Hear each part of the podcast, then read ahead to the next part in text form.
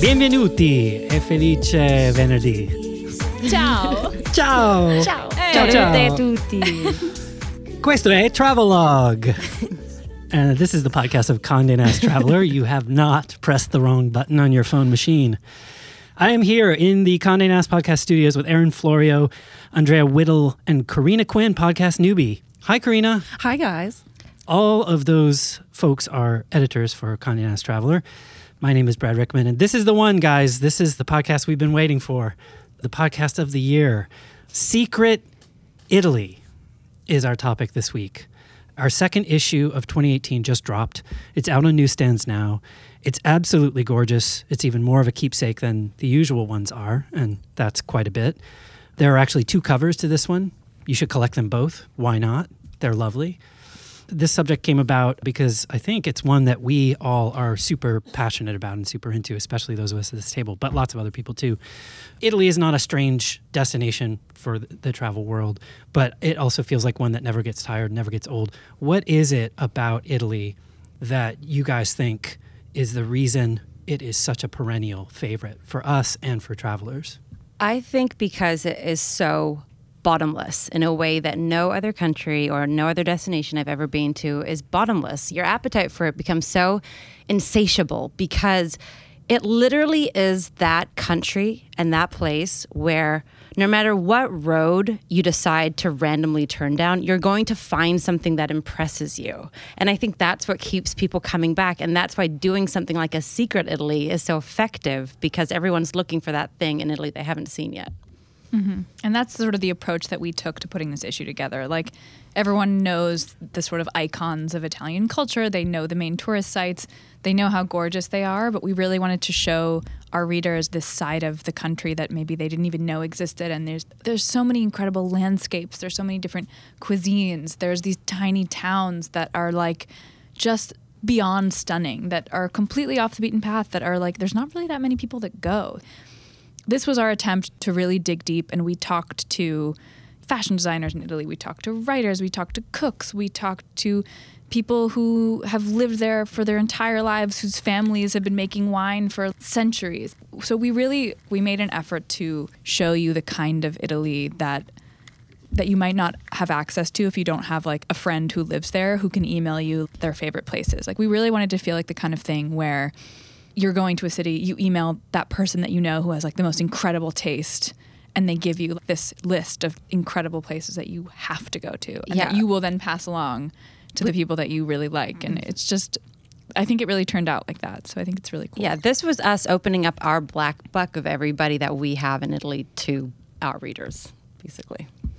Full disclosure, a number of us have either our own life experience or familial connections. So those threads run pretty deep for us, people we can tap into. When was the first time you guys ever went? What was your first trip to Italy? I was in high school. My sister was in college at the time, and she spent a summer studying in Florence. And she was my older sister, and I always wanted to do exactly what she did. So my mother, grandmother, and I came and visited her, and she took us all around. I mean, much to your point about seeing it from like an insider local view learning from like the family she was living with, where they go, how they how they get around, what they enjoy about their city. I was pretty much hooked. So then I decided to go back and learn the language and keep going. And where did you travel around that time? It was just Florence the first time. Cool. Mm-hmm. Did you and you did all the Florentine we things. did. We yeah. did all. We basically like recreated her steps as like an art student there for a summer. Yeah. But then I ended up studying abroad in Florence too, and then working for an Italian food magazine. So I got to explore it a lot more deeply. Which magazine did you work for? Um, it was La Cucina Italiana. Ah. Mm-hmm. It's a very historic magazine in Italy. It's something that everyone gets in their own homes, and it's been around since like 1928. And they had a U.S. edition here for many years. So, run by the Italians, but an American edition. Yeah, Andrea, the first time you went, I actually don't remember. You were like so a baby. yeah. So my mother's Italian. Yeah. She's from Rome. She's the only one of her siblings. There are six of them who lives in the states. Really? Um, so my mother's entire family is still there. So I think that probably the first time I went, I was like a couple of months old. There's a photo of me as a tiny little baby being propped onto the roof of a Venice water taxi. That's really a great picture. Should find that. So I've been going back at least once a year my whole life. Yeah, that's great. Yeah. Um, yeah, like my son's going to be like that. Erin, what about you? Oh, I Italy came into my life a little bit later. I actually didn't go to Italy for the first time until I was 23, but um, I fell hard and fast, and I definitely made up for lost time. And the first time I went there was actually me moving to Rome. So I went, and it was a good thing I liked it because I was going to be. moved without having I ever mo- been. I- That's kind of incredible. That's bold. I, I, I had a feeling I was going to like it, to be honest. Um, a hunch. I mean, my family, you know, obviously from, from a few generations back, is Ita- were Italian Americans. Um, but even through that, you always felt a connection. I mean, my grandfather knew it very well and spoke the language, and you know, he he he, he was sort of a connective tissue of sorts. But yeah, 23, went to Rome, fell for it, and I've been going back very, very often um, ever since moving out. Yeah, I'd never been to Europe, I think, before I went to Italy the first time. I was probably in my late 20s. I went with my wife and we went to visit her family, obviously, but then we did a bunch of traveling around, which is something we've done then every year since. Um, and so for me, I was like a full grown adult. I'd never traveled anywhere except in Central and South America before. And man, what an introduction. I don't know if you guys would agree with this. I don't feel 100% on it, but it does feel to me like a country where it is at once very forward looking and forward feeling. It can be, you know, with design, with the approach to fashion, feels very sort of cutting edge. And yet at the same time, the history is sort of everywhere and it permeates it and is so suffused in daily life. These two things kind of coexist in a way that is rare, I think, out in the world where such profundity of history sort of exists with you every day. Yeah, I think that's true. I also sometimes see that as a little bit of a conflict in Italy. I sometimes think it holds them back a little bit, and I- and I, you know, it's it's all good and it's all glorious. Um, but I think once you have spent a long period of time in Italy, you sort of start to see how that conflict is more and more apparent, especially when you come from a place like. I mean, when you come from Especially the new like in world, New York. the new world in Right. New York, yeah. I mean, it's it's it can drive you a little bit crazy sometimes. But this is something I always say about my relationship with Italy. Like I feel like it's like this lover I just can't quit, and I go there and it pisses me off, and we have a fight, and I leave, and then I always want to go back to it. What know? is it that pisses you off? I'm Oh, curious. I just you know like there'll be a pothole in the road and immediately they'll like cordon it off so that you know you, you can't drive over this pothole but then it'll just be cordoned off for a year and they won't fix it and and You're describing the things like BQE for the last This is true, decade. this is no, true. I think so. This is, I think, the sort of tension here. I think that part of what makes Italy so appealing to tourists and to Americans who are visiting it for a short amount of time, that slow pace, that sort of old-fashioned romantic way of life that you know you feel like you've stepped back in time and everything moves really slowly and you know nothing's really happening and you sort of relax for someone that lives there, and I think for Romans too, locals, I have I have tons of Roman friends, and they sort of voice this.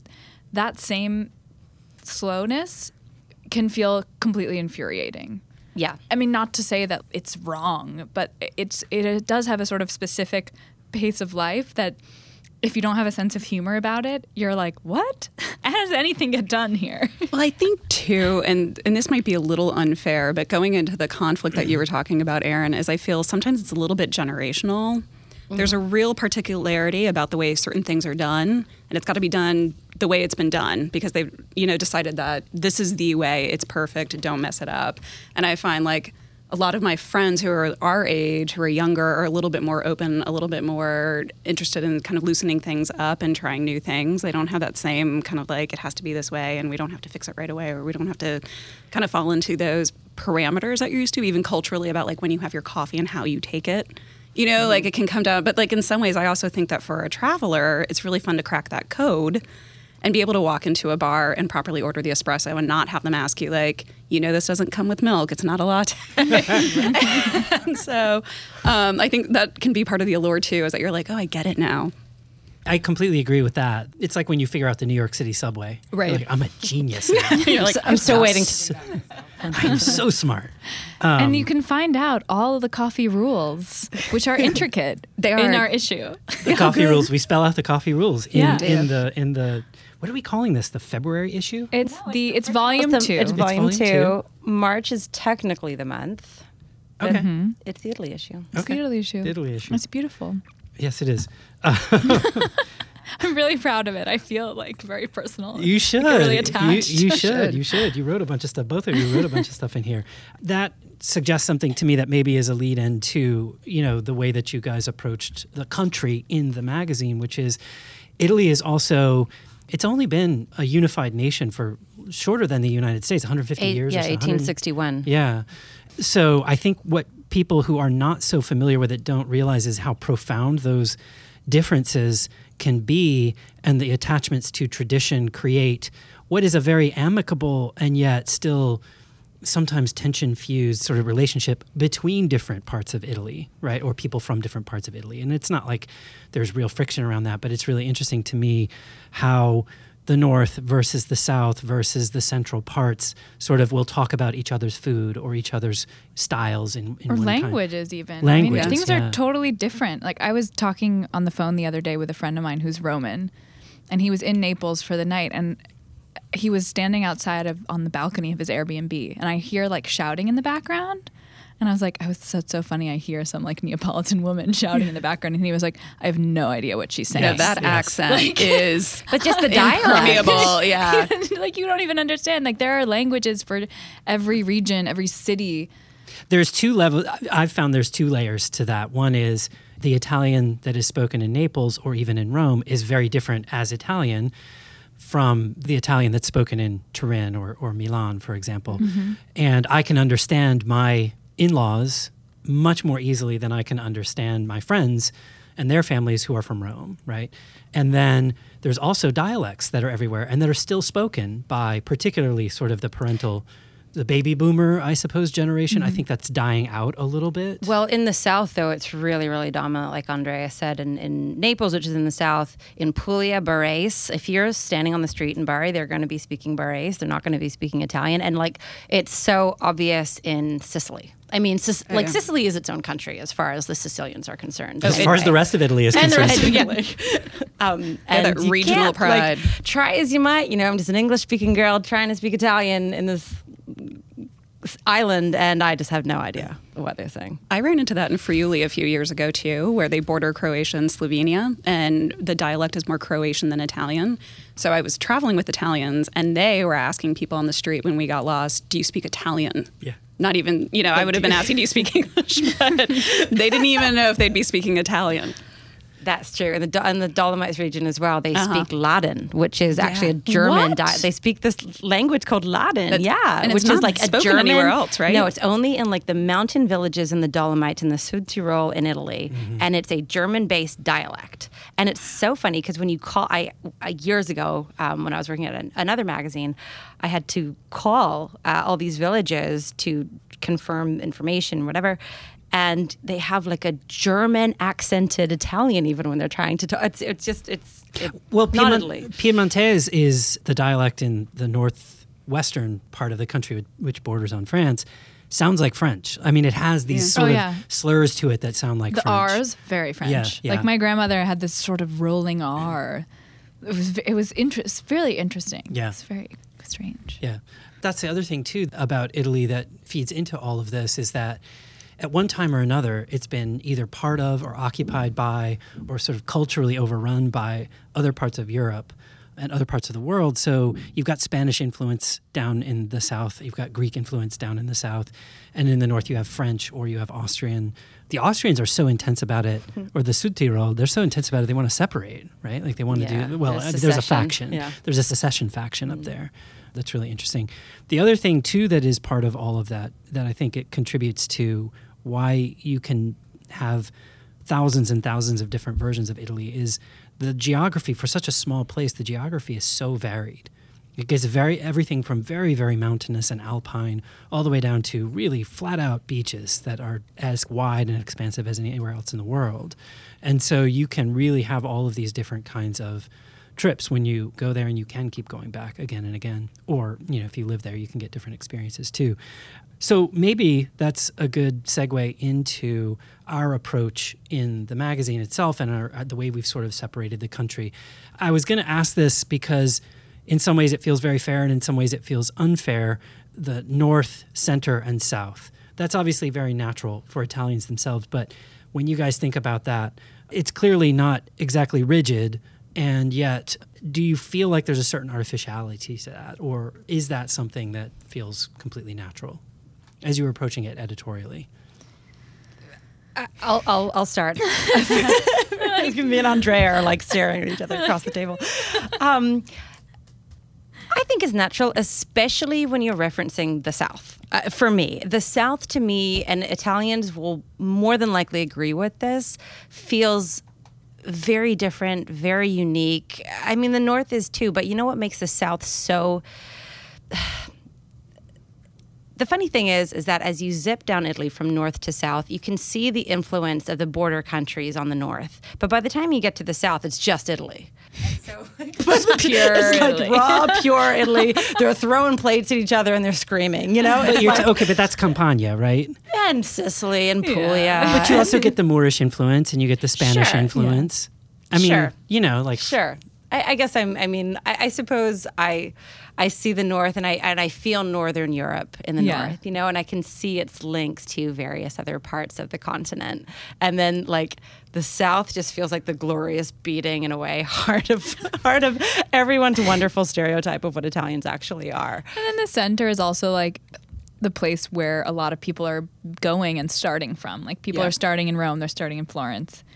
And I, and I think even just editorially, like the way that we think of the magazine every month is we want it to be of service to our readers. Like we want each piece to be something that you can use. And I feel that like dividing it up north, central, south, not that Italy is a big country, like you can cover the whole country if you're there for a week. Not easily. The trains are great, the roads are great, it's easy to get around. But I think that it was sort of an effort to be like, if you're in Milan, you can like take that north section and plan five incredible side trips for your starting point. So, and if you're in Rome, we're giving you all this information for like the different routes that you could take and like weekends that you could tack on. So it feels, regardless of the sort of cultural legitimacy of dividing it that way, I think that if I were reading it, I would see that as like a useful tool. Yeah. You know? Yeah.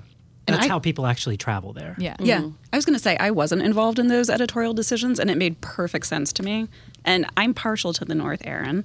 Um, Ooh, I'm partial to the South. I know we're going to have to get into it. I'm but a Central girl. I'm, I like Center and South. Everyone's yeah, represented.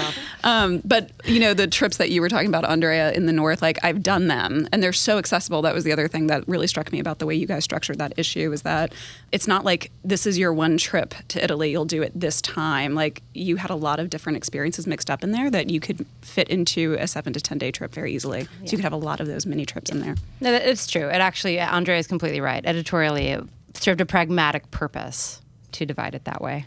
So let's follow the map that you guys laid out. Let's start in the north. We definitely had some stuff about Venice in there. I think Venice is probably the most visited of the northern cities. Mm-hmm. Um, I feel like Milan and Turin are the other, mm-hmm. Milano and Torino are the other big northern cities that can be anchors for you. Milano right in the center, Venice in the east, and then Torino in the west and all of them have jumping off points there. I feel like Milano, among people like us, is probably very well visited and well traveled, but I think it gets a little bit of a short shrift for a variety of reasons. Why do you guys think that is? What is it, the perception about Milano versus the reality of Milano?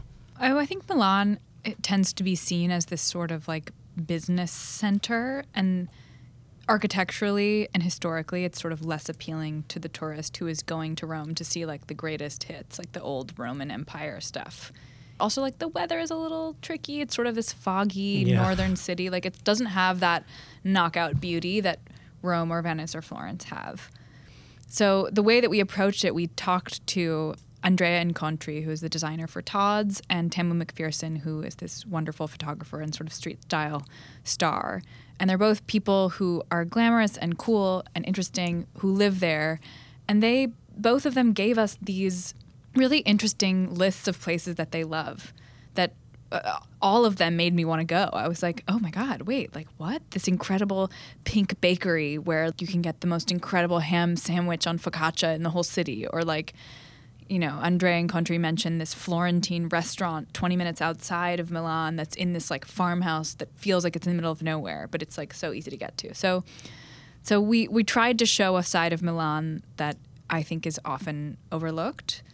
So that was sort of fun to do. I like doing that. Erin, what do you feel like is the secret Milan? The secret of Milan, I guess, is more what I'm asking for.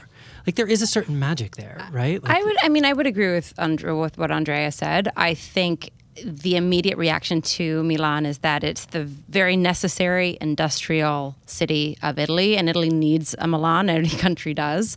Um, most of the commerce and the business goes through Milan, and it does feel a little dull from the color palette to the architecture to just the sort of way of life compared to places like Venice or Rome or the other cities you might be inclined to visit. And I think the way to get at Milan and to figure out what makes it really tick and the way that you want to see it tick is to really talk to the people that live there. And that's, as we said, that's why we sort of took that approach. I mean, I remember on my last visit to Milan, I'm sure, I know a lot of people go to these canals now, but the Navigli canals were so fun. And I hadn't, you know, and I think I had been to Milan three times before I, they were f- finally a thing and I visited them. And it actually just from that afternoon that I spent there, like changed my perception of Milan. So it just takes one, one really good recommendation to make you realize how the city is actually appealing in a way that isn't business oriented. I feel you're you're northern partial. to- I love Milan, and I feel cheated because I listened to too many people who don't like it for too long and avoided it. And then I was flying through there on a trip toward um, Emilia Romagna one year, and the, or maybe it was the Friuli trip. But um, I have I do have friends there because the magazine when I worked for La Cucina, it's based in Milan, and so I spent some time there, and I got to see it directly from the locals' view.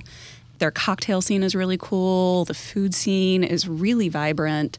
It's a lot more innovative than I think people give it credit for. They think of it as a business hub. They say, you know, I was warned it's so industrial, and I was like, it's also old with beautiful, varied architecture. I mean, I know what you're saying. There's like a bit of a mood to it, mm-hmm. but that appealed to me. I found it really welcoming too. I just, I, I felt very comfortable there. It's also just seems like it's the place where all the young people in Italy, if you're gonna mm-hmm. stay in Italy to work, you're going to Milan. Yeah. Like that's Yeah, where you- the the young energy and all the jobs and the sort of interesting jobs in design and fashion, which are huge industries there, Right. are. Right. So it has this sort of cool youngness to it that that I think a place like Rome, for all its romance, doesn't necessarily have. Mm-hmm. Well, and I, that's what I was going to say too is that all those industries that you just mentioned, plus like advertising, media, whatever mm-hmm. there is of that in Italy, and there's not a ton. It's not New York or London, but there is a thriving media business there, and and so all of those creative class people are in Milan, and I think the way that you see that is, it's not in the monuments necessarily. There are some of those fine, um, but it's in the day to day. It's it's sort of like one of those places where if you live there, you're going to have all this really great stuff at your disposal. Really great food, really great coffee. Cocktail scene is going to be good. So the aspects of your day to day life are going to be really great. And there's less that's there for the tourist. But if you are somebody who cares about the eating and the drinking and really experiencing the Italian version of those things, and particularly some really thoughtful Italian versions of that in a creative place like that, Milan is a terrific place to visit for those things. So again, back to this notion of like, how do you uncover those things? It's not going to be in the traditional sort of ways that you find tourist things in a city because they're not really paying attention to that. It's going to be from people who know it really well, um, or who live there, or who or who work there. There, I've known lots of people who have you know been stationed there for work at one time or another. Let's talk about Venice for a second because why not? It's Venice. It's Venice. It's Venice. It's gorgeous, um, and it is on the cover, one of the two covers, which a really kind of awesome shot of Venice. Yeah. So here's the thing. I lived in Venice for a few months. I have family there. I love it so much. Like I just think it is this like incredibly magical place. And it, like Milan, it sometimes gets a bad rap because For the, other reason, for the for other the side other, yeah, that, exactly for the other side. So that the sort of main sites of Venice, it's a fairly small city and it's tiny and hard to navigate, and the main sites are just like mobbed with tourists, people coming off of cruise ships, people like coming in for the day, like, and and this is sort of the way that I set up the piece and the way that I think about it is like if you're going to Venice and the only thing that you're seeing is St. Mark's Square, that's like going to New York, seeing Times Square and leaving. Yeah, And that's I think that's why it gets a bad rap because it's prettier than Times Square. It is much prettier than Times Square. I'll give it that. But it's like that sort of same experience where it's so commercialized and so separate from the way that people actually live and what's actually cool about the place that it is sort of Times Square esque. So the whole point of this piece is to show the other side of Venice. Like mm-hmm. And so basically, what I did is I reached out to every single interesting Venetian that I know, or people that I know who know people, hotel owners, artists, writers, gallery owners, cookbook authors. Like we talked to literally everybody who's either lived there, you know, grew up there, lives there for half the year. So we really just went deep on like the way that the locals do it and what they think is special and what's worth it. So um, I think it turned out really well, and it's and I think it shows off this side of Venice that is, the reason that I love it so much. That it's this sort of like crumbling, glamorous, weird place with incredible food and and these really quiet, gorgeous neighborhoods that you actually get lost there. And it's better to get lost there. it's better to get lost you can't help but get Yeah, lost. yeah, there. they're- it's like go off. Yeah. Uh, It's not yeah. even debatable. Uh, like you will get lost there Go and embrace anywhere. it. Yeah. Yeah, and that's It's literally fun. the only way to do Yeah. it. Like if you don't, you're gonna be miserable. So you kind of have to embrace getting lost in these like kooky, weird, totally nonsensical neighborhoods that and then all of a sudden you appear in this square and there's like this perfect bar in the corner serving like the perfect Aperol spritz and it costs two euros and 50 cents. And then you have this beautiful snack that you're eating. And it's just like it's so surreal. Yeah.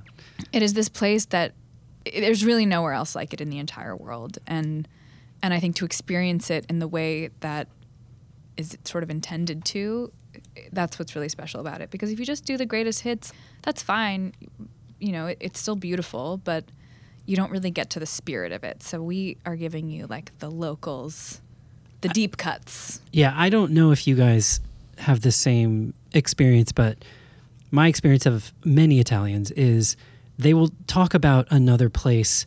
One of the first things they will go to is, "Do you eat well there or not? Si mangia bene? non si mangia bene?" Right?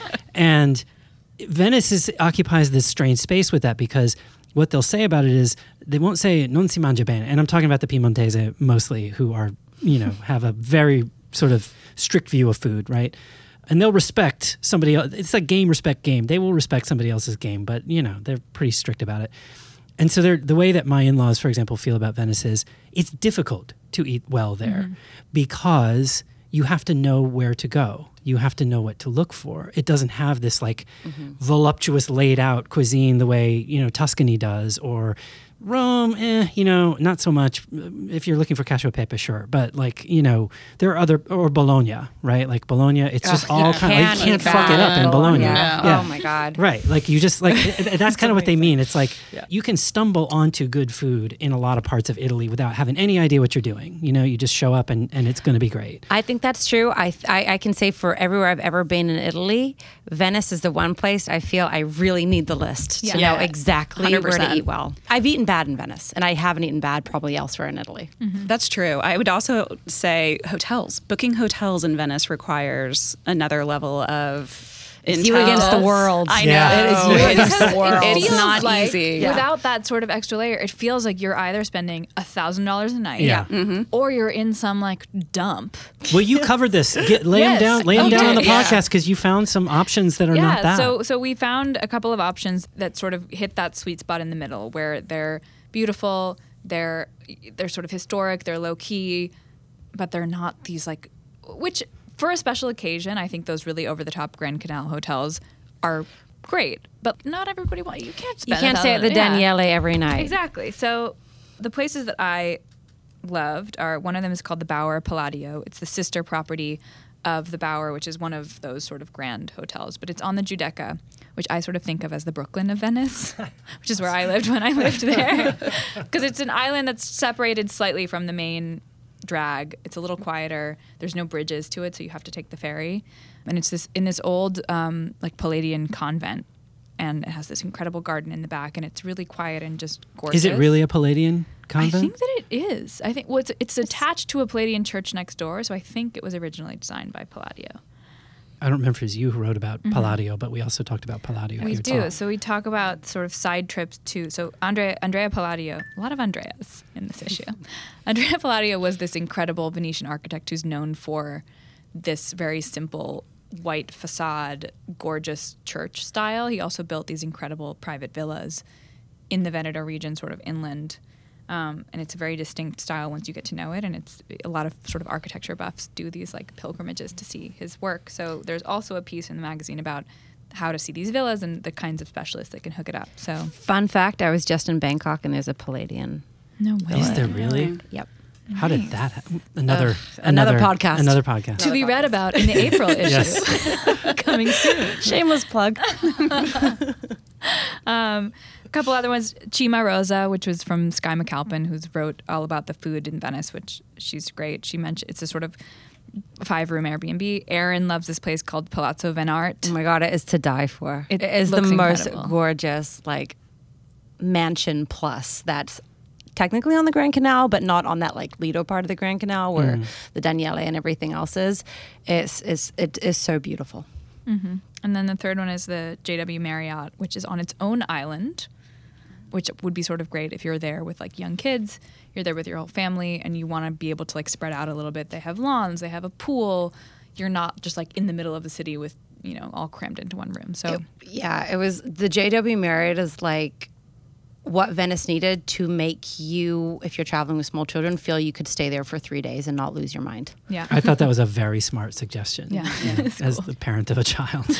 Um, yeah, so I mean, the Venice thing is, you know, it's on our website. You can look at all of it. But um, one of the things that I thought was cool that Karina wrote is that if you are in Venice, that the side trip that you should take is to go to Padua and see these incredible restaurants. Which like I've never been to Padua. Tell us. I feel very fortunate. I have a friend who lives there, so and she happens to work in the industry, the food industry too. Massimiliano Alajmo is a very well regarded, I believe, Michelin starred chef in Italy, and he and his brother actually, Raffaello, they opened Alajmo in Padua and then continued to build it out. So they have the restaurant that's the like full sit down dining experience. It's very forward thinking. It's like Alta Cucina.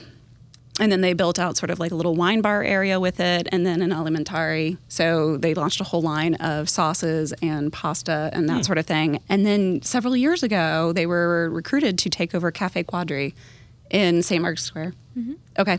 In Venice, that had been around forever. And again, it goes to show you in Italy, like you can be like in the midst of a tourist trap and if you know the right things, you can find the little cafe on the square that's actually run by a Michelin starred chef. Um, so anyway, my friend Marissa had me come out to Padua and and look around. It's a it's definitely a day trip, you know, like you don't have to feel that you need to extend your trip by a long time to go there. But I love the idea of like just a few minutes outside of the city, you can see this adorable little like smaller city. It's got its own community, it's got its own sites. Um, and then also go for a really memorable like dining experience that sort of just sets it apart. And then be back in the be back in Venice like by the end of the evening if you wanted, or you could stay.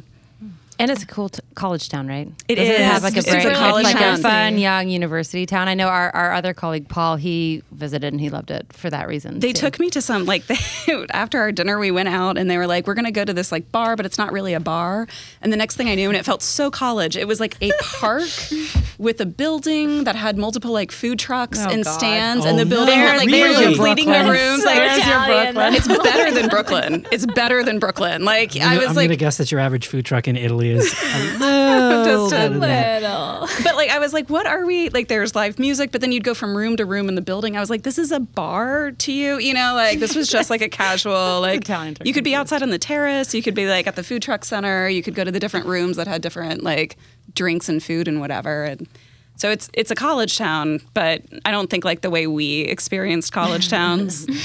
There is, uh, again, I'm going to get the angry tweets for this, but I feel like there is a level of creativity among sort of younger collegey and just immediately post collegey age people. And maybe this is just my limited field of view, but with things like that, it's like, we'll just throw a keg party. Fine. You know, like, here's a keg, show up, drink, it's good. There, it's like we're gonna have multiple rooms, and there's gonna be all kinds of really cool stuff going on in them. There's gonna have we would never do this without art. There's gonna be art, of course. There's gonna be art. Yeah. There's gonna be film. There's gonna be photography. There's gonna be people acting in a corner. I don't know. And there's gonna be really cool cocktails. And I just feel like there's like this ambition with stuff like we're gonna throw a party, but that means this whole sort of baroque modern version of baroque thing. You know what I mean? Well, this gets to like we we kind Am of started. shit on that? or You're like- not. You're not. I'm with you. And uh, this gets to like sort of what we talked about in the beginning about like why do people love Italy so much? Why do they keep going back? And yes, it's like there's the beauty and the food and all this, but like there's something I always say as someone who likes to travel, no one does hospitality the way the Italians do. And I think they have a no matter what region you go to and what the experience is, it's an experience. You always come out with something meaningful. Um, and so it, and it this is just one way. Like I think Italians really think things through rather than it being like, oh, there's a party, we'll have booze. It's like, what's the experience of the evening going to be for our friends? Like, how will we mm-hmm. make it really great? I also love that you just said that because I think that is like the single thread that makes north to south in mm-hmm. Italy unite. It really, Yes. because it doesn't matter if you're in the north or if you're like in the deep thresholds of the south, the hospitality is paramount mm-hmm. And it's genuine. and it's genuine. And it really is about friendship. Like it is familial. it's about making people feel like you are welcome. Like that's so important. Like if you don't do that, it's deeply rude. it's a massive fail. Everywhere you go, I mean, obviously there's like the snooty places there are everywhere in the world, but everywhere you go, people want to make you feel comfortable. It's the sort of responsibility to make people Sure. that come into your restaurant or your cafe feel comfortable. And and I think that that's really something so beautiful about the whole country. There is a friendliness too. I think that, that is very, very genuine. Like young, old Italian, they're curious about things, and they are interested in sort of engaging with them in a way that's very open. I think. Mm-hmm. But the other side of that, there is no such thing as a half measure, Mm-hmm. right? if you do it, you do it all the way, and that's true. You know, kind of across the board, right? There's no such thing as I just don't feel like doing, you know, tying it all the way down or, you know, taking the extra step to put the extra ingredient in or whatever it is. You do the whole thing all the way every time and there are no shortcuts. And that can be amazing because it leads to terrific stuff. Like you just don't cut corners and you deliver fully on whatever the vision of the thing is. And it can also be infuriating because it means that like it's part of this why everything takes so long right. You're like, because you do not cut corners. You don't take the coffee in a paper cup out of the cafe. You stand there and you drink it. And that's what you do. And there's no such thing as a paper cup. It doesn't exist. and like this dinner could have been done in two hours, but we're going to take four and a half. Yeah, and I don't care if you're tired or how late it is, or Right. if you're here on a red eye. right. Yeah. Um, you can't talk about Italy without talking about wine. And since we're in the north, and since this was something that we covered as well in the magazine, can we talk about Franciacorta a little bit? All you need to know about Franciacorta is like it's sparkling wine that is as good as, no, better than champagne. They just didn't market it the same way champagne does. You can spend half the amount of money for a better bottle. There's no bad wine that comes out of there, and it's a beautiful place to be. Boom, mic drop. Move on. And it's close to Milan. It's in Lombardy, so it's easy to get to if you're in Milan. Yeah, was it like an hour and a like? half? An hour and a half to get up there? Something like that? Sure, I don't even think it's that far. Um, okay, so let's go to the center. Where does the center begin for geography nerds? Ooh, well, for the purposes of our magazine, it begins in Emilia Romagna, but commonly it begins south of Emilia Romagna. Correct. Does it really? yeah, Creative I- I- license. It's, it's a great. I feel like border. Emilia Romagna is. I always personally think of Emilia Romagna. I couple it with uh, Umbria and with Tuscany. Yes. just culturally Yes. and landscape wise. agreed. Um, but uh, apparently, technically, it's in the north. really? Agreed. Technically, it's in the north. I don't think the Northerners think. We it own all of it. But, Anyway. you know, Central Italy is great. It's like the it is the verdant, beautiful breadbasket of the entire country. And Emilia Romagna, to be specific, when we think of Italian food as we know it in the United States, it's really the heart and soul of it is Emilia Romagna, right? Yeah, 100%. I mean, Parmesan cheese comes from there. Balsamic vinegar, lasagna is from there. Tortellini is from there. I mean, uh, every place in Italy obviously has their regional dishes, which we've adapted to our American menus. But Emilia Romagna, if you do one food region, and the people up in Piemonte are going to hate that I say this, but it should probably they really be. are. it should be Emilia Romagna, and I stand by that. What about Tuscany?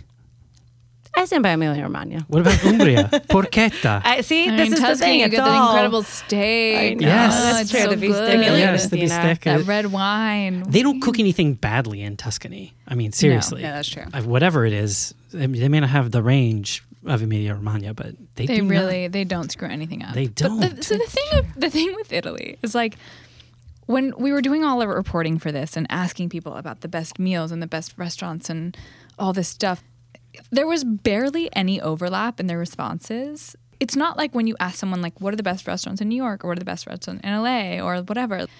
In Italy, like it's kind of hard to get a bad meal, like unless you are in the most touristy neighborhood of the touristiest part of the city.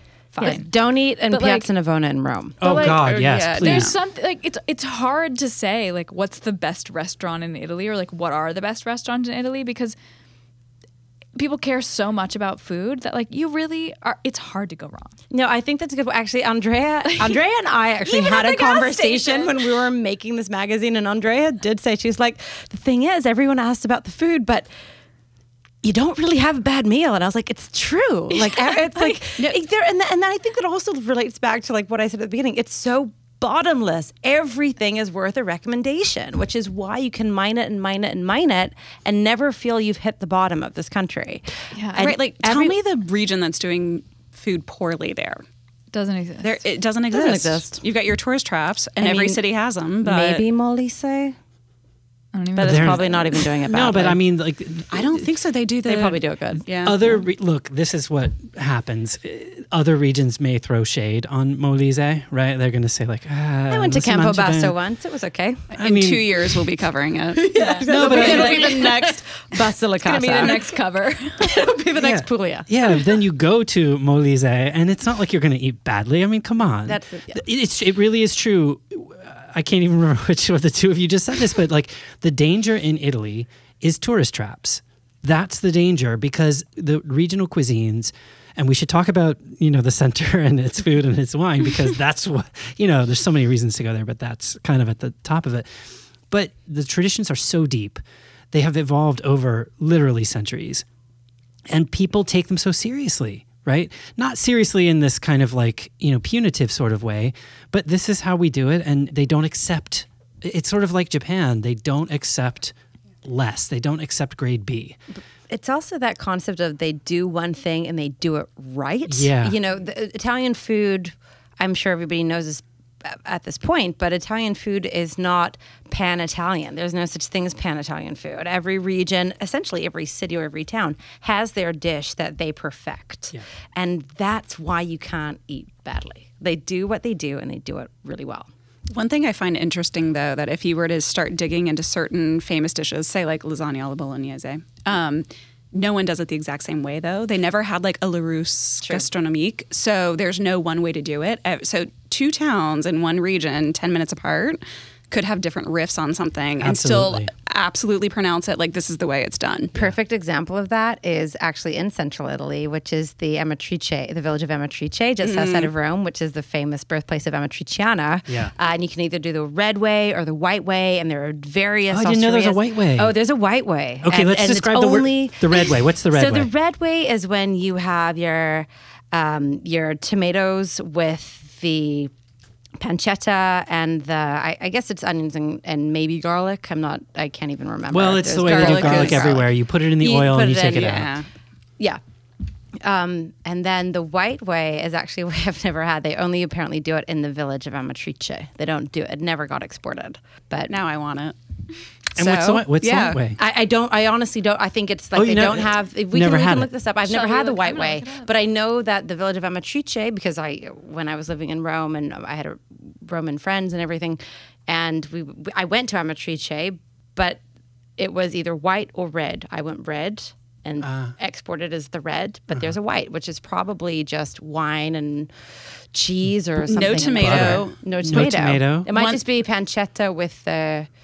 And one thing that I think a lot of Americans are like, how do they get it the saucing so perfect? Like there's making the pasta, but the emulsification, mm. right? You take those like three ingredients without the tomato sauce, and you have to mix it until it really becomes like its own. Okay, so let's talk about Tuscany for a second because we covered it a lot in the magazine and because it is a prime destination. Tuscany for me, you've obviously got Florence. I think you've got not unknown but undersung Siena. I think Siena is a great Siena's, sort of Siena's a lot of fun. yeah. I think that's a great city. It's very romantic. I find And it's pedestrian and beautiful, and God help you if you go for the palio. yeah. That's all I'm going to say. It's great and it's terrible. Hmm. But I also think Tuscany is one of those places where it's one of the best countrysides to explore in Italy because you can drive through all of those mountain villages. We covered a lot a place that I I actually really love, which is Val d'Orcia, which is um, you know a very mountainous part of Tus- Tuscany is to me in a way canonical medieval Italy, right? Like you have these hill towns, they are basically built as fortresses, right? They have walls, people live inside those. I It's actually like- think that's a really good point to bring up. It's not just Tuscany, but actually a lot of central Italy, including Emilia Romagna. It's the, it's medieval first and foremost. So you know there are various. I mean, Italy stretches back as far as Western civilization can document, but there are various levels of Westernization or Western civilization, I should say, and. Um, Tuscany and Emilia Romagna, unlike Rome, are, are are very medieval focused, and and and also Umbria. A lot of the hill towns that you'll go to there are Yeah, they're like walled, fortified Exactly. castle yes, towns. yes, exactly. Which is really cool because a lot of those castles are now little museums or they have, you know, the most incredible churches. I was in Italy in December and like went to all these little towns in Tuscany and in the sort of border of Tuscany and Umbria where we saw all these incredible Piero della Francesca frescoes in these like mm. tiny roadside mm-hmm. chapels in these tiny little walled towns. And it's just like this priceless, absolutely incredible artwork on the side of the road with some girl at the desk like on her cell phone like completely unimpressed with what Yes. she's the Yes. gatekeeper of. Oh yeah, all these crazy yeah, you wanna go see Americans want to keep looking at the at the at the picture. Like you can go in and out in 10 minutes. but it's really yeah there's this all this like medieval sort of sense of place and and all the like incredible art and culture that comes with it but it's there's still people that live there and you know people that live you sort of walk through the walls and you know you're in the town square and there's like bars spilling out into the streets it's modern but it has this ancient feel to it Yeah. and and I think that's what people love about it in addition to the landscape and that when you're driving around When you're it's like- driving, it's amazing it's beautiful, really. And if you go at the right time of year, which you know, in Tuscany. I suppose it's debatable. Spring is probably great. I, I, autumn feels like really the time to go. Mm-hmm. I you could even make a case for the charms of it in winter. I mean I went in I would just say December, like it rained high entire summer. time. Avoid high summer is all I Like, got. avoid Italy in general in high summer. Yeah, but but, like mid December, I wanted to say that it was like really wonderful, but literally it poured um, Yeah, for five days. it's not going to be snowy and pretty. It's just no, gonna no, be- it's yeah. just rainy and Yeah. gray. But I think this is a nice point, though, is, you know, we talk about the central section of Italy, and of course it's home to Florence and it's home to Rome and all of these places which we expect you to go to and you should absolutely be going to.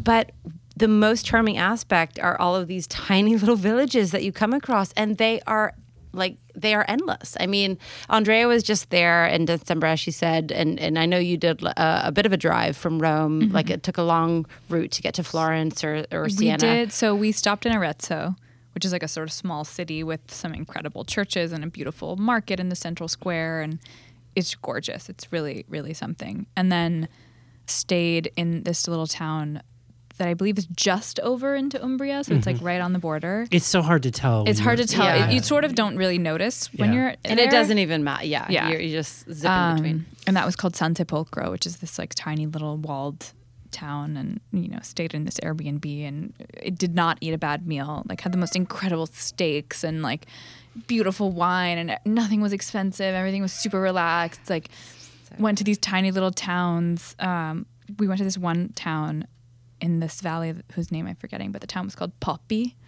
And it was just this tiny, tiny little town It sounds adorable. it is, it is as adorable as a town. Tiny town on a little hilltop with this incredible castle that as you're driving up the valley, you look up and you see this castle on this hilltop, just like and it's sort of like lit up with spotlights from below. Like just incredible. And you know, then we went down to Città di Castello, which is like also sort of a collegey, like small city, large town and saw these incredible museums of this contemporary artist called Alberto Burri, who has these two museums like dedicated to his legacy. And and it was literally like we were the only people there.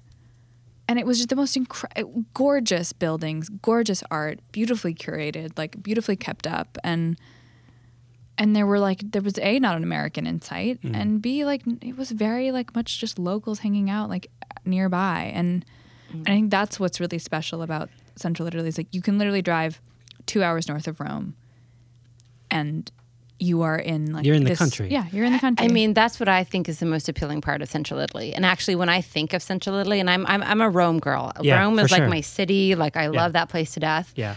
When I think of Central Italy, the thing that pops into my mind the most is these amazing small villages that you don't even know you're looking for, and you happen upon, and they are filled with places that you want to be in. So I want to know how is it to drive? Because road tripping driving. sounds great, but I don't know if I would. it's been so many years since I've driven in center or south Italy, and like, I think the easiest place to drive is in the countryside. It's really hard to drive in Italian cities. You don't you don't want to be behind the wheel in Naples. no, you do put it that not. No, but also like this is something to be said is that driving in Italy, I was with my boyfriend. He did not let me drive. he is Roman.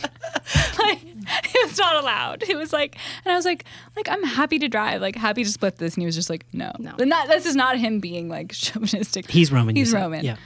The rules of driving in Italy are fundamentally different from the mm-hmm. rules of driving. But in they the US. get they get harder as you go further south. Uh, and I've never been further south than But, like, Naples, but Naples is you lawless. have to you gotta have a you gotta grow a pair if you really Oh, want to for drive. And we do actually have all of this information detailed in our volume and two it's not that you can't do it. It's just that what you might think is sort of like nimble, aggressive driving is like the most cautious, like grandma driving in Italy. Like Oh. people people drive very fast. They drive sort of aggressively. They also have sort of all these like unwritten rules of the road that to you might not make sense, but to them make perfect sense and are actually very practical, but just might not be like your instinct. Also, most of the cars are stick.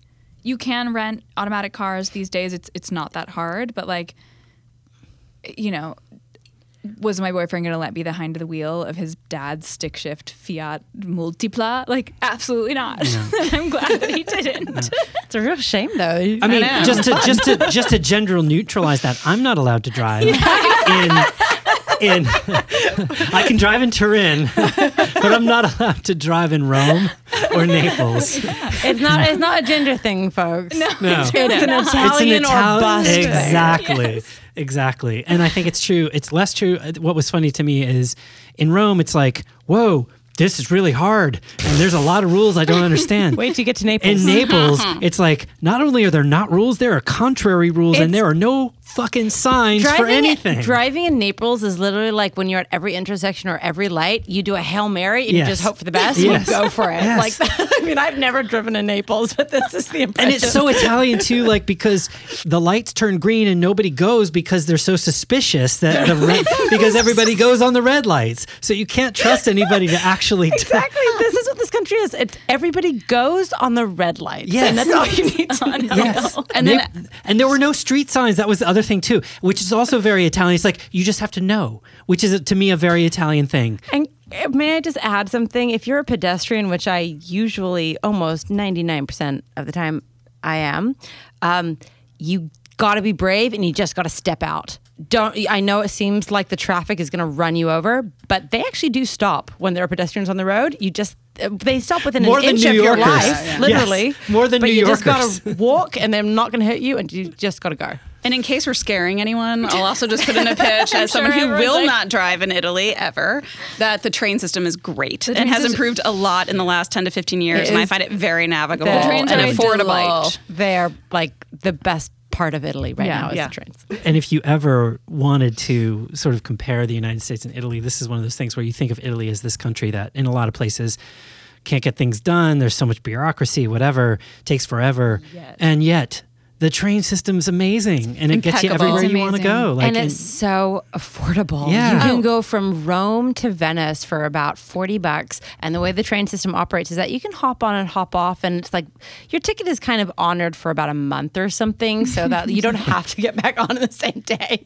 Which is, might be like just a loophole that works to our advantage. But, but you better do Oh, the. yeah. Oh, you no. Uh, have Heaven to forbid punch. you don't You don't validate have to it. do that as much anymore. Convalidare. You have You don't to have to validate it. I haven't had that problem in my last few trips. You just haven't been And- caught. Yeah. I don't think so. I think they've relaxed that one. No, no, no. I think not in the north, they have not. They have, because that's where I was traveling all through the north. I never had to do the validation. And was going first class with like free drinks, snacks, newspaper, like luxury, like assigned seats, something Amtrak has never thought to do. The free Um, drinks are major. for forty dollars per trip. Because they're really because they're good. yeah, there's like a glass of champagne in a glass served to you. With a free newspaper and Yeah. a coffee, like and like a nice bowl of warm nuts. It's like Yeah. traveling first class in a plane, but you're on the train. for forty dollars. I just have to keep reiterating that. Like it was great. Yeah. Because I remember getting caught with the validation thing in the past, and I didn't the last few times. So I think they've relaxed that standard. And this is another thing we were talking about, you know, take to the roads and drive and discover all these little villages in central Italy. Uh, one of my favorite things that I've done a few times is actually have the train ticket to go from a major city like Rome up to Venice and hop off and get out at places like Bologna, which isn't a small village, but it's on the train route. And the way the train tickets work is that you can kind of get off, you can stay for a few days, and then you can hop on, and they're just sort of like, I don't actually know if this is legal or not, but th- that's never been a problem for me. Inside tip. Side tip, try it. try it. Um, but You it can actually often is a talk nice your- way. But you can often talk your way out of shit like that too in Italy, right? Yeah, but I'm not even concerned about the fine. I'm more like this is a, a cool way to see to pack in other lesser cities on your trip to Italy. Sure. I just okay now. So now you got me to where before we leave Central, I just wanted to say two things. One, Bologna, I feel like is a, a an undersung. It's my uh, second to Rome, my favorite place in Italy. I mean, I put it in the same different, but Love it. in, in, a, in a category similar to Siena, which is that it is absolutely stunningly gorgeous. It's very young, so I think a lot of Americans would go there and be like, "Oh, there's graffiti everywhere" because it's a student town. But it's not. It's it's graffiti like there is in Athens, right? Like it's activist graffiti, it's artful graffiti. It's like it comes because there's a lot of young people who are creative there. And also, the graffiti that you find in Rome is a lot more aggressive than the graffiti you find in Bologna. Bologna actually doesn't feel, uh, it is a student town, and that's sort of its livelihood. It's the oldest university in all of Europe, if I'm not mistaken, is in Bologna. I guess the Um, oldest university. in the world, In the maybe. world? yeah, maybe, in the world, maybe, in the world. I mean, or That's me. I like. I'm Yeah. very hesitant to say that, but it's it's it got I some feel that it's I've got heard some that credit of because being the China and like Yeah. other places, who knows? like In it's any- like a westernized. in Yeah, any yeah. event, maybe in the West, yeah. Yeah. Um, but the town, you know, that still is the sort of pulse of the town. The fact that they have this university, and it's also a money, you know, not that Italy isn't money because of course it is. There is an air of sophistication to Bologna that you don't find elsewhere um, in Italy, and when you marry that with the university edge, plus the fact that, in, for my taste, has you cannot eat wrong in Bologna. The best food, and it's a place that no tourists are ever going to, and that's why I absolutely love it. And I really encourage people just just spend two days. It's not because there are sites there that you need to tick the box off. And, All of that and see. leaning, that leaning, The Leaning Tower, sure, but nobody travels to Italy to see the Leaning Tower. Of you know what I Bologna. of, of Of Bologna. Bologna. There's The another Leaning, Leaning Tower, that's a little more famous. um, but it's just it's just a really great city, I think, where you see like the way people normally live. Plus, you've got great food, you've got really fun bars, and it's it's really pretty. I would also recommend a side trip to Parma, which is where Parmigiano comes from, and prosciutto di Parma. And the food there is just, it's like the pure versions of that, which are different from the versions that you know here. Even if you go, I'm sorry, even if you go to like Di Palo or Italy or whatever, it is different there. And it's like softer. It doesn't travel well. It, it, it, It's just, it is worth taking you want to be side at trip. kilometer zero for those types of You trips. really do, and and it's just amazing, and you have to get it with mostarda, and and all- which is a very Yeah. peculiar thing to them. Um, but I would highly recommend that. Okay, and then the last thing I wanted to say about that is you got to go to Umbria and get porchetta because porchetta Hundred is percent. Amazing, and we don't we do it differently here. We do great things with pigs here, but a porchetta, and you can find agriturismi in both Umbria And in Umbria- Lazio. and in Lazio and in Tuscany that are absolutely amazing. In Umbria, we stayed at an agriturismo where they did porchetta on like Saturday night or Sunday night or whatever it was, and it was unbelievable. The whole pig like cooking right there on the on the patio. And and I will just add to that. I'm sorry. One more thing. Just outside of Rome, to get the best porchetta, um, there is this place called Ariccia in the Castelli Romani, which is That's just. the spot. I have never in my like I have. I'm pretty well traveled. And I'm pretty well traveled also in Italy, and there's nowhere in Italy that compares to the dining experience I had in Ariccia, which was communal tables, platters of porchetta that they've just caught, ah. roasted, and Yeah. slaughtered from the hillside, platters of, of, of, of vegetables that are roasted, and then platters of the, you know, ragu al cinghiale, like the mm. wild boar ragu. Ah. Yikes. It's unbelievable. It's so good. Okay, the South. And here you guys are going to have to help because I haven't been further south than Campania. And we covered a lot of further south than Campania territory here. I have, but I need to be convinced. oh, dear. I know. Wow. Setting up. The gauntlet has been thrown down. Take it, All Erin. right, Florio. I don't even know where to begin with an introduction like that because I get started so many places. Um, I will. I, I think the natural place to start is probably Naples. For sure. Um, Naples is Italy's third largest city. It's often overlooked, uh, not very visited by tourists. It's sort of the place, it's seen as the gateway to better things. Those better things being either the Amalfi Coast, which in, of course includes Capri, and also Pompeii. But I love that we called attention to two spots there that I think people don't know about, and maybe it's good that they don't know about it. But it, the cat's out of the bag now. One of which is Ischia, which is uh, kind of your alternative to Capri, and Capri is gorgeous, but it, it's worth the calories. I'm gonna be like all. New Yorkers. I, It's- yeah, it's overrun. I agree with what like- An- uh, Andrea said. I went to Capri and I felt like I was in a zoo, and Yeah. I was like looking at the animals, and the animals are all wealthy people from LA and New York, like Yeah. looking at the Bulgari shops. Yeah. it was. You have to get off that. it- it- You have to get off that central like thing. I you went to can't. Anna Capri, and I, you know, I, I, I did. But it's so small that there isn't really a non-central thing, and like unless you are visiting someone who has a secluded mansion on a cliff, like you're keyword staying, being mansion. though, mansion, like- but you are staying in a hotel that you're paying uh, through the nose for with a bunch of fancy New Yorkers. Like, I'm sorry if that sounds appealing, great, it's true. It's but true. that's what you get. It's true. It's true. So that's why we called we attention highlighted to Ischia, Ischia. and Ischia is actually amazing. I mean, there are hot springs on the shores. I remember like being there and at like 11 p.m. at night, you walk down these like steps carved into the stone, and there are like natural hot springs on the beaches, and you just go and soak in these hot springs, and it's a much more real version of an Italian island than mm-hmm. Capri could ever be. To Andrea's point. It's also mentioned if you read the Elena Ferrante novels. It's the island that they go to in those books. Where Bonus. she has Yeah. like a sort of coming of age variety of experiences. right. So, you know, if you're Spoiler a Ferrante alert. gal, I haven't gone place to that. for you. I haven't gotten to that part yet. Um, the other one that we called, and this is kind of more in the central, is Ponza, which is off of Lazio, Mm-hmm. and a lot of Romans go there. But again, it's very unpretentious. It's like a really great island experience where you can only get there by boat. Um, you can take a ferry. You can. I went there because we have Roman friends who have a boat, and they go out there every summer. And in both of these places, it's like the coastal kind of cliffside parking and diving and swimming and then going into the town is like kind of uh, amazing. And both of them are, are relatively unknown. So if you're looking to get into, you know, the coast, Sorry, I think the point is that both of them are unknown to an international audience, Yes, but yes, both yes. of them have been quite popular True, with the true. Italians for many, many, many, you know, centuries. True, true, essentially, true. like Ponza has been. I mean, it's like derived from the word from like the the Pope in, in Latin. It's like one of the, the the the islands where the Pope would make a summer residence many, many, many, many years ago, and it's always been popular with Romans. And in our uh, volume two issue, our editor in chief, actually Pilar, who is also she's half Italian. Her mother's from Italy, and she's been everywhere in Italy.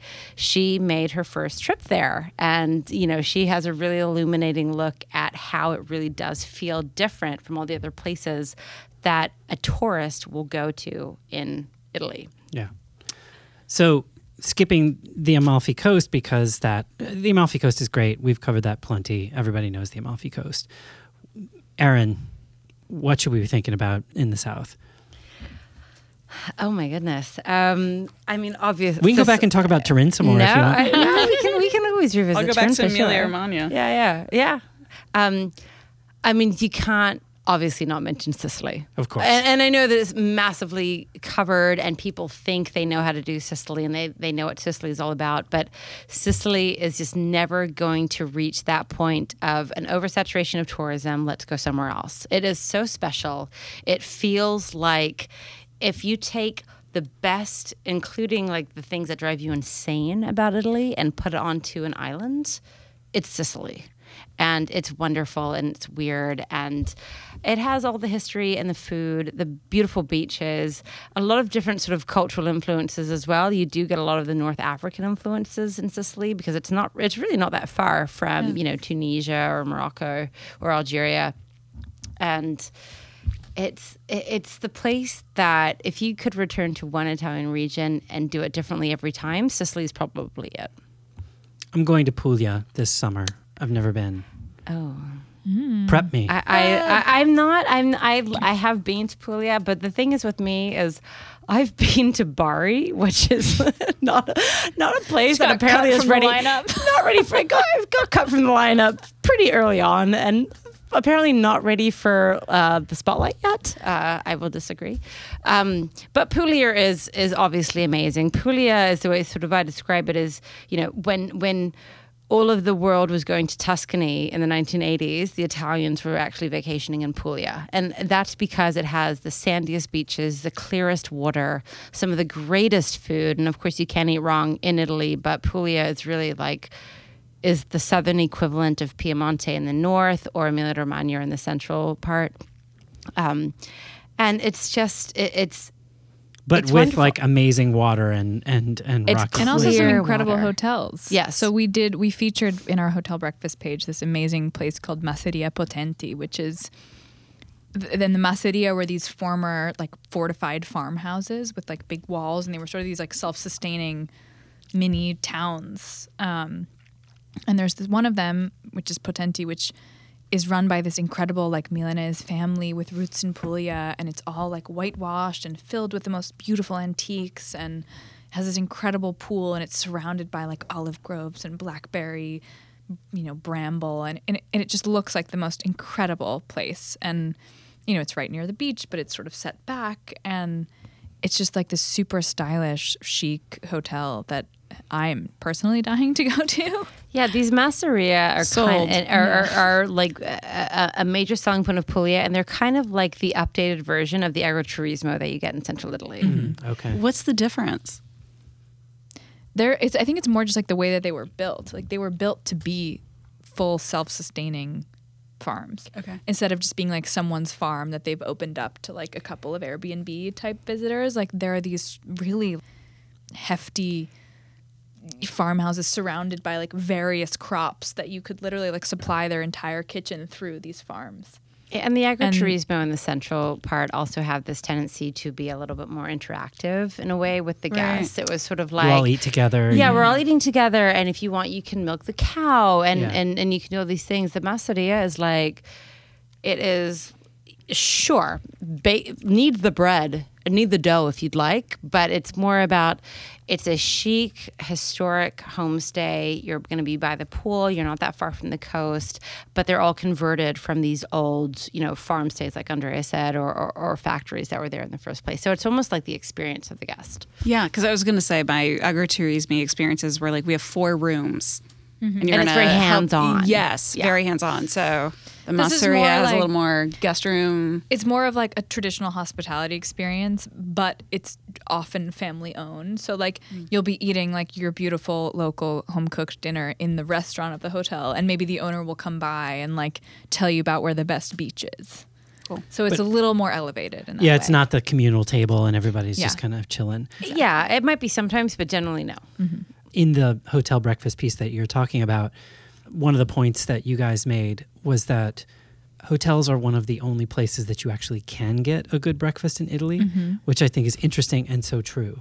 Italians don't do breakfast. Yeah, breakfast. The, the one No. thing, the one bad meal you're gonna get is before noon. Don't care. Full permission to sleep through breakfast Yeah. when in Italy. it's so weird. Like people just, in, people have coffee. Maybe they'll have a little biscuit. Cornetto. maybe a piece of fruit, maybe a tiny little shot glass of orange juice, maybe a croissant. But like that's very negotiable. Like mostly people are downing a coffee while standing up and then they go on with their day. Like Yeah. breakfast is not there's no eggs. It's not a meal. No protein. Yeah. No It's protein. very upsetting. like and of course like there are you know people who are like more into health food and, and places in the bigger cities where you can get this but like generally There's no tradition for it, yeah it just doesn't happen and people aren't interested in it but My- you can get it at hotel the hotels. where yeah the only place you're gonna get like a breakfast buffet with like meats and cheeses and eggs and various types of toast and yogurt and you know whatever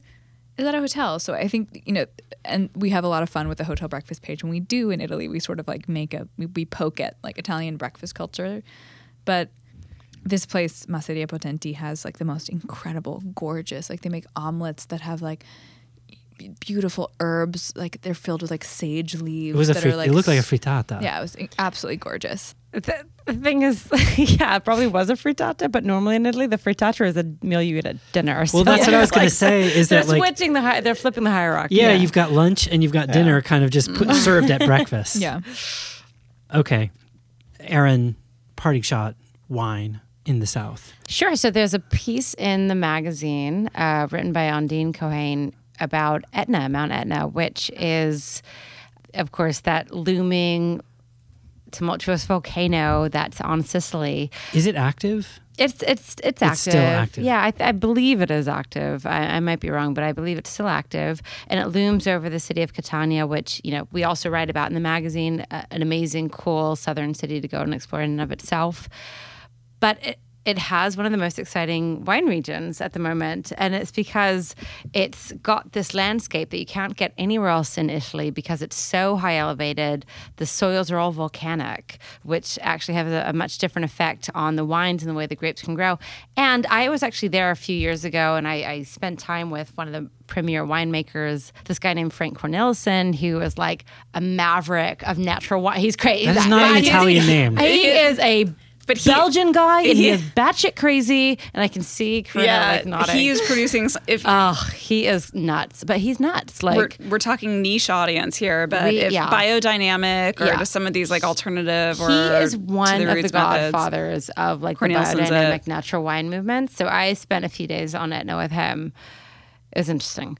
Um, I'll ask you then- about that after the podcast. no, he he's great, and obviously his wine is his wine is is really special.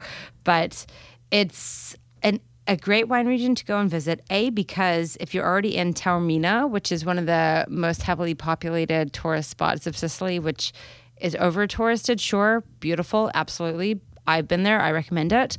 Uh, it's only about 45 minutes away. And if you fly into Catania, I mean, Etna's right there. So it's 20 minutes away. So you can have this really cool volcanic wine experience where you can stay on the vineyards and they're introducing infrastructure to link the vineyards together. They're making an Etna wine route, which will be a lot easier for travelers to sort of access these vineyards. Um, What does the volcanic soil do to the grapes that so it's a lot. Um, it's not dense. It's a lot looser. So it allows when the rain pours, and I'm I'm sure I'm going to get a ton of angry tweets from people who actually make wine, being like, "That is completely wrong." Um, please. Sommelier community is going to come I, I, after I'm you. a magazine The editor vicious first, and sommelier everything else. I community. could be like, "You are The an idiot." vigilante. From my from my naive understanding, it's that the the soils are a lot looser, so the rain actually travel the the water can go through them uh, a lot easier, which can hit the roots easier, which makes for better wine and has all obviously all the minerals. Yeah, I was just gonna say, and I hope this gets edited out if I'm wrong, but I think there's a minerality element that that Sure. allows like the filtering to affect the flavor. for sure? Plus, which the it's warmer down there, and the heat. Well, it's warmer on Sicily, which is why they produce like the Nero d'Avolas and those big bold reds that have like 15% alcohol and will absolutely knock you on your ass if you drink them. 100%. But of course, M- Etna's elevated, so it's not as hot on Etna. Huh, interesting. Yeah. I So so the, the alcohol content is lower. we could also talk about the range of what you can get there because that altitude can affect like if you don't need the Nero d'Avola, like there are fortified wines that actually are low ABV that are still very flavorful. Um, and they're even doing sparklers, or you can get even the. For a long time, it was like those sparkling reds, like Fraschetti, that uh, like get a bad rap. They're they call Oh, them the pizza Lambrusco, wines. you mean, from, like, Lambrusco is from Emilia-Romagna? Yeah. but like down there they have a thing But called those are really good. the Fraschetti are the real ones are really good. Fraschetti is in Lazio. then I think there's another. There's a red sparkler from down there. It's a light ABV, but it's like along the Lambrusco Fraschetti thing. That is, they call it a pizza wine too. they call it the pizza wine. They're like it's just like a very light ABV, but frappetto. Frappetto. That's what it is. The frappetto. Frappetto or frappato? Frappetto. Great. Brad's checking me. The right one. The right- Frappetto, frappato, But. Frascati is a, a, a good wine. Just That's a good Rome. white. And Uh, then there's the Rome. Emilia Romagna Lambrusco. So, okay, frappato, double P. But that's not sparkly. It, it's frizzante. Frizzante. It, Frappato is frizzante. Surely we can get to the bottom of this by the internet. the internet. By will- experiencing it. We're going to a bar after this. not having that we're internet ordering shit. it. Yeah, Why like, don't you fucking talk to me about the internet? Erin, we're reporting this. okay. Let's order up a bottle. No, I asked because I've been drinking this frappato from Brooklyn Wine Exchange, which is I, I think is Sicilian. It's Okay. very light, but it's not. Uh, It should be- it It's should be not- It's frizzante. not frizzante. It shouldn't, like, it doesn't have to be sparkling, but it should have a bit of a carbonation. Maybe I haven't noticed. How much are you having? Just kidding. Fair question. No, but that, that elevation can really, depending on what you like, like and and the minerality and, and the soil, all of those elements that we were talking about. It's funny, like certain wines from those regions always, and the same thing with Piedmont or Tuscany. Like Sure. you've got your super Tuscan and you've got your like Barolos and Barbarescos from Piedmont that always will stand out because they have that legacy. But Sure.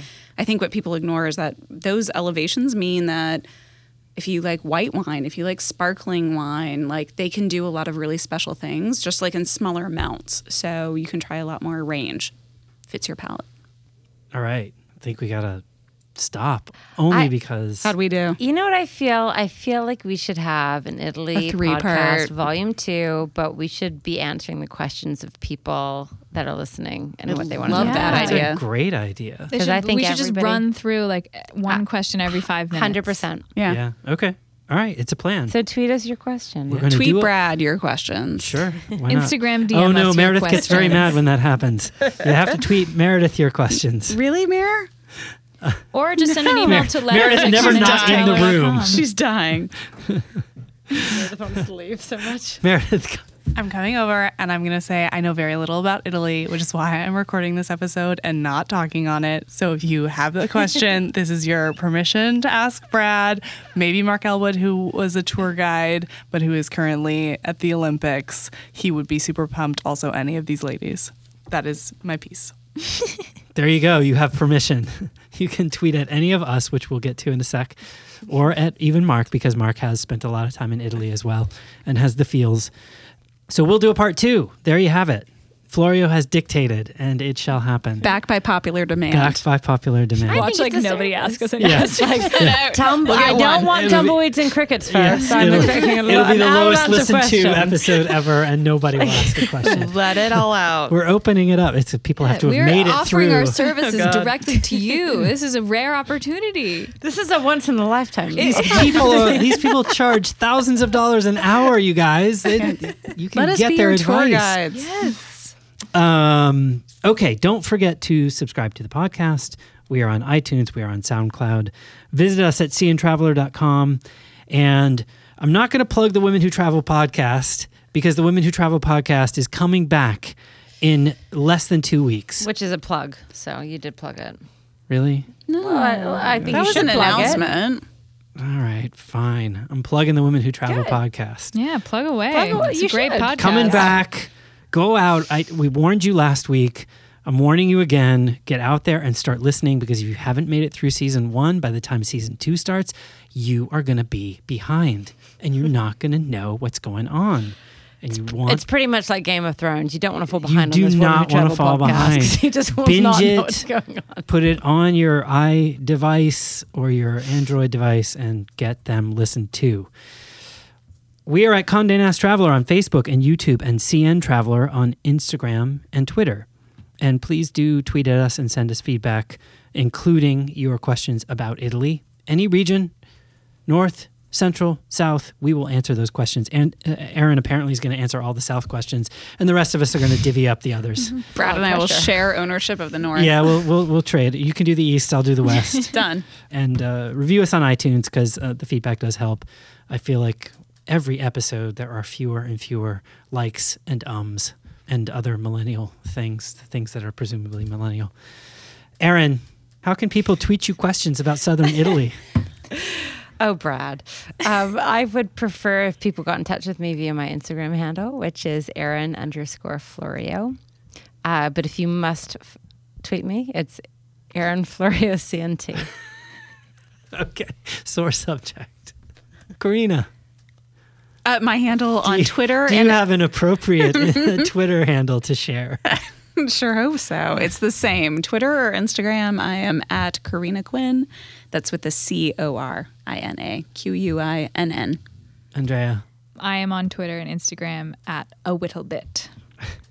and we always Brad have to say, gets WH. every time. so good. Follow her on Twitter because she's hilarious. I'm at Bradrick. Have a great weekend, everybody.